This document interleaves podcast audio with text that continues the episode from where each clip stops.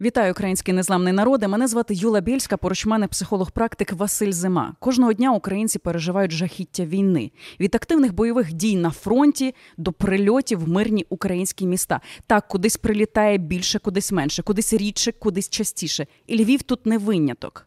Після прильотів у Львові, коли було багато загиблих, поранених у тому багатоквартирному житловому будинку, дійсно багато людей в соціальних мережах висловили свої співчуття але з'явилися і ті. Хто відверто зловтішався. Так, я розумію, що там частина ботів, так, які намагаються е, зробити такий внутрішній наш український конфлікт, але дійсно були ті, які підхопили цю всю позицію, називаючи, що це львів'янам карма. За що карма? Що вони пишуть? Кажуть, що це львів'янам за те, що підняли ціни на оренду квартир, коли їхали переселенці масово до міста. Тут і згадка про те, як одну з церков московського патріархату зносили. Тут і звинувачення, що львів'яни тут відгрохують собі хати, поки в інших житло розбомбило. І м, чому поясни мені, чому з тих брудних ротів оце все лється? Бо в мене асоціація наступна після цих слів. Тобто вони кажуть, що львів'яни заслуговують на смерть, бо перше, друге, третє у Львові, як і в інших містах, які знаходяться в глибокому тилу, хоча є логістичними хабами, багато в чому мешкає чимало людей, які виїхали із зони бойових дій, скажімо, з Бахмута, з Авдіївки, з Дружківки, з Запоріжжя, з Миколаєва, з е, Херсонщини і з багатьох інших населених пунктів. І тут вони знайшли спокій. Тобто, ви хочете, щоб ті люди, які зараз виїхали до Львова і тут знайшли умовний спокій, теж жили в постійному стресі. А куди тоді людям виїжджати, якщо вони не хочуть виїжджати за межі України? Плюс у Львові можуть мешкати родини багатьох військових, які зараз на передовій. Тобто, чоловік, який зараз в окопі, в якого прильоти по три рази на годину годину повинен ще перейматися, що його дружина і дитина теж постійно переживає прильоти у Львові чи в Ужгороді. Тому це просто питання того, що я розумію людей, яким болить і вони не є настільки зрілими, щоб зрозуміти, що від того, що комусь теж болітиме, їм легше не стане. Я цих людей розумію, розумію, що вони можуть говорити про те, що ну от нехай по всіх прилітає. Але це не змінить ситуацію. По перше, по-друге, треба просто бути дорослішим і розуміти те, що на війні не скрізь однакова зона ураження, і тому треба радіти, в принципі, хоча б тому, що є десь місця, які більш-менш знаходяться в безпечній в безпечній зоні. Ну дивись, мені здається, що це можливо ще й про образу, про власний досвід. Так, щось не вгодили львів'яни не комусь, можливо, так і ця людина переживає цю власну образу. Це по суті далі отруює її організм. А що потрібно зробити з отрутою? Виплеснути. Таким чином з'являються коментарі, і це така своєрідна протиотрута. То що вилікувалися таким чином? Ці коментатори? Скільки можна жити цими образами? Такі люди були в Києві, такі люди є в Ужгороді, такі люди були в Хмельницькому. Тобто такі люди є скрізь. Хтось здає квартиру дорого, хтось краде гуманітарку, хтось краде зарплати військових, хтось е, заробляє на тому, щоб е, на родинах для того, щоб передати їм тіла загиблих за гроші. Тобто є купа людей, які на війні намагаються заробити. Це відбувається по всій території нашої держави. Давайте не будемо на цьому акцентувати, і через це, через цю образу, ображати ціле місто, ображати велику кількість людей, які в принципі не львів'яни винні в тому, що на них летять ракети. Є Росія, є агресор. Це, Тут потрібно акцентувати це, це, на історія, цьому. Це та історія, яку хочеться людям втовкмачити в голову, але просто або просто зробити все, щоб вони зрозуміли. Дивіться, що б не відбувалося негативного зараз з нами. Ніхто з нас у цьому не винен. В цьому винен Путін, в цьому винна Росія.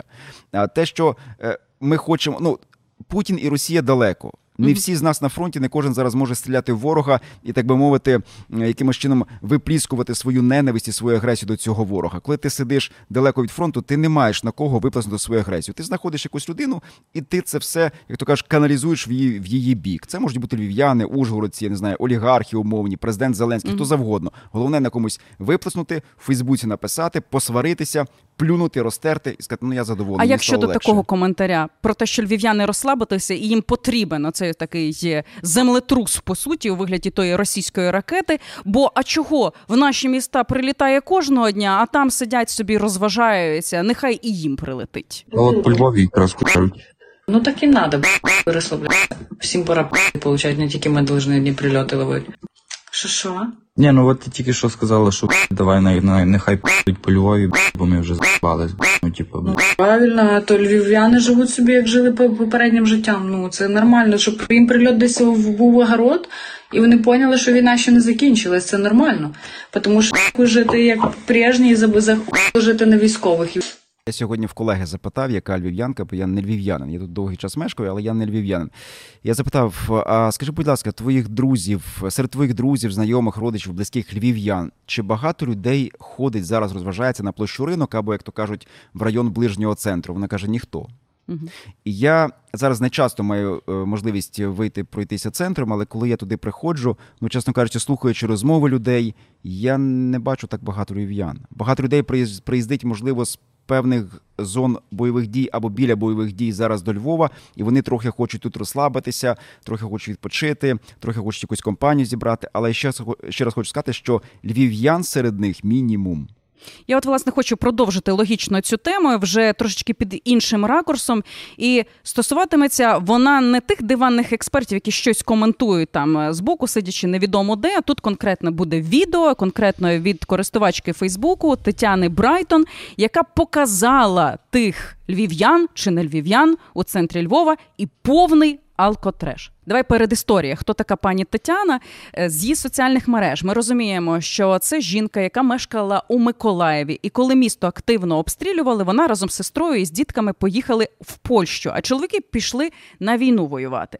І вона для себе ухвалила рішення, що буде перевозити автівки з-за кордону тут для збройних сил України, тому що це от її такий вклад буде в перемогу. От вона бере якесь авто їде через кордон, везе воїнам, зупиняється у Львові на ночівлю. Розумієш, там добу фактично не їла, пізно ввечері виходить перекусити, знайти собі якусь їжу, і що вона спостерігає. Ось це ми бачимо на відео. Як багато молодиків, хтось під шафе, хтось просто з бурхливою активною поведінкою проводять свій час у центрі Львова, і це дійсно обурює, обурює багатьох українців.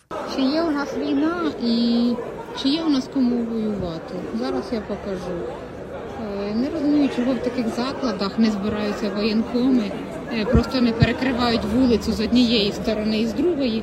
І тупо, будь ласка, всім повістки воєнкомату. І зараз йдемо, дивимося. Центр Львова, здорові, молоді, бугаї.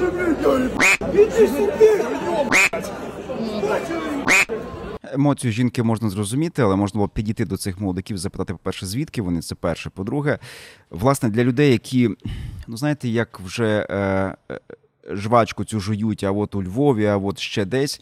Я мешкаю у Львові вже більше року. Хочу вам сказати, що можу робити екскурсії для людей, яким щось не так у Львові, тими місцями Львова, де ви побачите, чим насправді живе Львів. Можна підійти до гарнізонного храму, постояти там кілька днів, або приходити через кілька днів, бачити, як заносять труни, відспівують загиблих львів'ян. Можна сходити на Марсове поле біля Личаківського кладовища, і подивитися, скільки там нових могил з'явилося за період цієї великої війни. Там можна познайомитися із родичами, близькими, мамами, дружинами загиблих львів'ян і теж поспілкуватися з ними. Можна поспілкуватися з купою людей, які сьогодні працюють волонтерами у Львові. Тому це такий образ, ніби от ви у Львові від чого у Львові тут розслабилися, я не розумію. В цьому місті сотні, якщо не тисячі, я думаю, що тисячі е, е, загиблих або поранених на фронті. Тому це питання одразу е, відсікається, що у Львові хтось розслабився. Ніхто насправді у Львові не розслабився. Щодо того, що до Львова приїздять різні люди з різних регіонів, з різних міст України і мешкають у Львові різні люди, і вони тут собі дозволяють так себе поводити. Ну це інше питання. От, власне, я хочу запитати в тебе, як будеш пояснювати поведінку таких людей, тому що неодноразово ми з тобою говорили там і вийти прогулятися на час часі, і там посидіти в барі на часі, підтримати економічний фронт на часі. А тут будеш якось виправдовувати тих молодиків на відео? Я не буду виправдовувати насправді, тому що я сам до цього ставлюся негативно. І якщо людям хочеться десь, ну я мешкаю в е, квартирі, а в мене так вікна виходять на готель. Не буду знову ж таки називати який саме. І там кожного вечора, власне, якийсь такий фестиваль невеличкий. Мінімальний чи максимальний, але там музика, гулянка. Я перші, перші часи трохи мене це обурювало, бо я не розумів, чому можна гуляти під час війни. Потім просто я до цього звик і зрозумів, що ну такі є люди, які так живуть. Я на них ніяким чином не вплину. Дивіться, ми світ сприймаємо суб'єктивно. В принципі, світ, який існує навколо нас, він суб'єктивний, а не об'єктивний, тому що кожен бачить його по-своєму. Ви бачите його так. В нас війна, в нас загиблі, в нас потреби на фронті, в нас волонтери, е, які працюють, в нас донати, які треба робити. Хтось цього не бачить. І для когось світ існує зовсім інший. Без війни, без е, е, ампутантів, без загиблих, без горя, без драми, без донатів, без нічого іншого. І ви їх не переконаєте. Ну тобто, треба зрозуміти, що для того, щоб зберегти своє психічне здоров'я і свою якийсь баланс енергії всередині себе, треба просто змиритися з тим, що є такі люди, є ті, на кому наплювати, є ті, і ті, які гуляють, є ті, які п'ють, є ті, які валандуються по Львову, Ужгороду, Буковелі, Яремчі, Сваляві і інших населених пунктах, і ти їх не зміниш. Тому так показувати це треба. Так робити якісь такі заклики до того, що ну люди, давайте схаменіться, прокиньтеся, теж треба. Але треба змиритися Військових із тим- комісарів треба туди відсилати, бо вона закликає. Насправді я думаю, що треба. Треба. Тобто вечірні прогулянки військових комісарах по тих же закладах вони вітаються. Ну, принаймні, треба перевірити, звідки люди, хто ці люди, який в них стан здоров'я. Очевидно, хороший стан здоров'я, якщо люди мають можливість е, е, бухати кожного вечора, гуляти і зранку продовжувати ті ж самі гульні. Значить, вони зможуть і на фронті себе проявити. Ну, напевне, треба це робити. Але дивися, тим не менше, місцеві мешканки деякі назвали цю жінку з Миколаєва провокаторкою. Бо кажуть, це ви просто намагаєтеся народ так розсварити. Ви подивіться, а де ваші Миколаївські? А де ваші? Так вона каже: ну мої Миколаївські якраз на фронті. Там ви нормально пост не прочитали, то вникніть якось в деталі. Ну, багато львів'янок можуть сказати, що наші теж на фронті. І це Мгм. правда. Багато мешканців Львова на фронті. І знаю, що зараз дуже багато людей мобілізують і знову ж таки будуть відправляти на фронт. І тероборона Львівська, і 80-та бригада Львівська, вони всі на фронті, Так. всі себе проявили. Тому тут питання. Але з іншого боку, знаєте, коли Миколаїв був в зоні досяжності російської артилерії і постійно перебував під обстрілами. Е, Миколаївці могли е, Миколаївці жили в одній реальності. Зараз, коли фронт посунули за Херсон, за, за Дніпро, зараз Херсон опинився в тій самій ситуації, як Миколаєві. Теж херсонці можуть сказати, а як вам там у Миколаєві спокійно зараз живеться? А в нас кожного дня прильоти, а в нас кожного дня загиблі. Ну, у Миколаєві цього немає. Але це просто закони війни. Так фронт посунувся, так одне місто стало безпечніше, інше місто стало в небезпеці. І невинні херсонці, миколаївці, мешканці Запоріжжя, Хмельницького, що вони географічно так розташовані, і що десь більше прильотів, а десь менше. Є Авдіївка, Дружківка, Краматорськ, е, Слав'янськ, Костянтинівка, де в принципі кожного дня ти виходиш на вулицю, не знаєш, прилетить снаряд зараз чи не прилетить. А Авдіївка, в принципі, на лінії фронту. Так само львів'яни після особливо останнього прильоту, тут який був, і десятьох загиблих, можуть поїхати зараз у Сваляву і сказати, ага, що ви тут? Водичку п'єте, да? А в нас там люди загинули, у нас там будинки зруйновані. А вам тут хорошо відпочивати? Ну тобто, і, і, і ніхто не буде правий, і ніхто не буде винен. Тому е, я не бачу тут провокації в е, пості цієї жінки. Вона в стресі, вона в напрузі, вона в постійному хвилюванні, вона бачить цю війну реально і живе Тобто в цій її війні поведінка реально. є абсолютно Так, логічною. і вона просто Мгм. виплеснула свої емоції і висловила своє невдоволення. Чесно кажучи, коли я бачу, як випадають з пабів у Львові е, п'яні люди, я б теж саме написав. Так, давай спершу розберемося у статистиці. Розлучень під час війни, і я бачу насправді, що вона не така катастрофічна. Навпаки, стало менше розлучень на 20 приблизно і 27% менше. Тобто, якщо за рік до війни розлучалося 118 тисяч 768 сімей, то під час повномасштабного вторгнення Росії е, таке рішення собі ухвалили 94 тисячі 702 пари. Але тим не менше. От однією з причин цих розлучень є відстань, тому що дружина виїжджає за кордон, чоловік лишається тут. Це може бути невизначений термін, і виходить так, що вона собі може когось там знайти, або він собі. Тут давай розглянемо конкретний приклад, тому що натрапив е, мені пост в соціальних мережах, де пані каже: Я повертаюсь за кордону, а мій чоловік. Вже коханку собі знайшов. Що мені робити? От вона питала в людей е, відповіді: скажи мені, ти як психолог. Ти думаєш, що це через те, що ти була за кордоном. По-перше, це і так могло б статися. Знову ж таки, це як з хворобою. Є певні хвороби, які проявляються тоді, коли є для цього певні підстави: переохолодження, забій, стрес і якась хвороба, яка була в організмі, вона себе не проявляла. Вона один в один момент раз і себе проявляє. Е, в Україні немає такої практики у сімейних пар. Глобальну, як похід до сімейного психолога. Так. Я знаю історії, коли похід до сімейного психолога реально рятував шлюби. Тобто люди знаходили сенс е, продовжувати далі, знаходили сенс жити далі. Тому жінці треба переглянути, що було в цих стосунках до того, як вона виїхала. Тому що сама війна, по факту, вона могла лише знову ж таки загострити ті проблеми, які були. І чоловік, який пожив довгий час сам, він подумав, поживши сам, е, він сам себе обслуговує, сам собі заробляє, сам собі готує, сам прибирає, То сам все робить. мені та він дружина, думає, яка за власне, кордоном? навіщо мені та дружина? Так, і він знаходить собі іншу. Потім приїздить ця дружина. Він ну кажучи банально, ти фізично без цієї дружини довгий час, ти забув її запах, ти забув її дотки, забув її голос, забув взагалі ті емоції, які з нею пов'язані. В принципі, вона віддалилася. Вона для тебе вже не є чимось таким, що тебе притягує. Тому ти знаходиш собі когось іншого. Це можливо, але ну найголовніше те, що не треба думати, що лише через війну або через те, що ти виїхала до Польщі, е, Бельгії, Франції чи Словаччини, чоловік знайшов коханку. Значить, були підстави для цього, а просто війна знову ж таки ці процеси прискорила. Я здивована. Ну, от як ти думаєш, як психолог, кого звинувачують всі ці історії? Чоловіка Жінку. чи жінку? Жінку, Звичайно, так. Бо це вона лишила чоловіка самого. А що? Він чоловік. Він хоче, перепрошую, інтиму. І е, дорослі люди можемо і цю тему обговорити. Секс у стосунках це є важлива складова. Е, яким чином тоді з цієї ситуації виходити, коли дійсно жінка далеко, чоловік тут не знаю, оголошувати вільні стосунки, дозволяти один одному щось, не знаю, іграшками е, десь там займатися собі наодинці. Ну але фізичний потяг він також ж є присутній. Секс по телефону. Думаєш, вирішить ситуацію? онлайн. Напевне, ну тут кожна пара повинна вирішувати для себе самостійно. У мене знову ж таки є знайома, яка виїхала за кордон з двома дітьми. Пройшла такі непрості моменти. В її в її місто прилетіла ракета, хоча це і не на лінію фронту, і вона зрозуміла, що треба виїжджати. А через деякий час, е, ну це вже сталося раніше. Через деякий час вона дізнається, що чоловік закохався в іншу, він її залишив. Це для неї був ще додатковий стрес.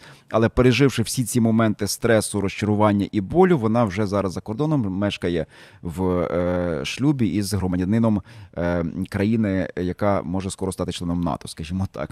Це, це не про Україну. От і, і ну їй вдалося це пройти. Але знову ж таки, це була зрада, це був удар в спину від чоловіка, який її покинув ще. До того, як взагалі пройшов якийсь довгий час, це було там буквально кілька місяців. Одразу чоловік собі знайшов когось іншого. Тобто, це і так він хотів зробити. Просто е, ви- виїзд дружини дав йому, як то кажуть, легітимні підстави виправдати свою зраду, а е, і далі своє А як життя виправдати тоді тих жінок, які їдуть за кордон, бачать краще життя, кидають своїх чоловіків і лишаються там, знаходять Такі собі історії там. є. Я знову ж таки знаю історію ще однієї знайомої, яку мені розповіли. Ну, це моя знайома розповіла цю історію про е, жінку, яка виїхала десь в країни е, або Словаччини, або Словенії, Мгм. одним словом, десь туди, і просто знайшла собі людину фінансово спроможнішу. Мгм. Хоча й чоловік в неї був не такий вже фінансово неспроможний, і просто його залишила, зателефонувала йому чи написала, сказала, що давай розлучимося, все в мене є інший. І вона поставила його перед фактом просто. І чоловік, е, до речі, досить болісно це переживав. Я не знаю, чи він зараз вже з цим змирився, але точно чоловік не одразу побіг собі шукати іншу жінку. Мгм. Тому що коли ти звикаєш, ти любиш, ти маєш якісь почуття, обов'язки. Ну, як одним словом, ти зрісся з цією людиною. Ну це не просто, коли тебе розривають і по-живому, це, чесно кажучи, не просто. Але такі історії теж бувають. Тому тут варто сказати одне: ці всі розлучення, зради, пошук коханців, коханок, це є лише. Доводить той факт, що подібні проблеми були і раніше. Подібні хвороби в стосунках були і раніше. Просто війна знову ж таки ці хвороби загострила і дала їм проявитися. Воєнкома кажуть, треба покликати на того чоловіка. Чи є це якимсь воєнком покаранням або призив на війну покаранням для е, людини, яка зрадила? Такі, до речі, історії бувають, коли чоловік десь, як то кажуть, е, е, скочив у гречку, жінка закликає воєнкома, і чоловік іде на війну. Але від цього ти не станеш для нього знову ж таки коханою. Перш ніж залишати чоловіка, треба поговорити, я думаю, про те, а що буде потім. Або сказати так: ну знаєш, може все статися, я можу знайти якогось френ... якогось Джузепе, ти може знайдеш якусь Світлану, і тоді ми зможемо розійтися. Давай будемо до цього до цього готові. Він каже: Окей. Бо як буде Світлана і Джузепе, тоді ми розійдемося. Не буде, значить, сходимося і живемо далі разом. Ну треба домовлятися. Дякую, Василь, що тут намагався також розставити всі крапки над і. Тобто, нам потрібно навчитися комунікувати, і тільки тоді вирішення проблеми якесь має бути озвучене у спільному інтересі однієї та другої людини. Я тобі дякую за цю розмову. Ну і звісно, нагадую, друзі, що щосереди ми зустрічаємося тут на FM Галичина у Ютуб каналі, на радіо. Ми зустрічаємося в ефірі безпосередньо. І я дякую всім тим, хто підтримує український контент. Чекаємо з нетерпінням вашого коментаря, вашого пальця догори. Ну і звісно, підписки.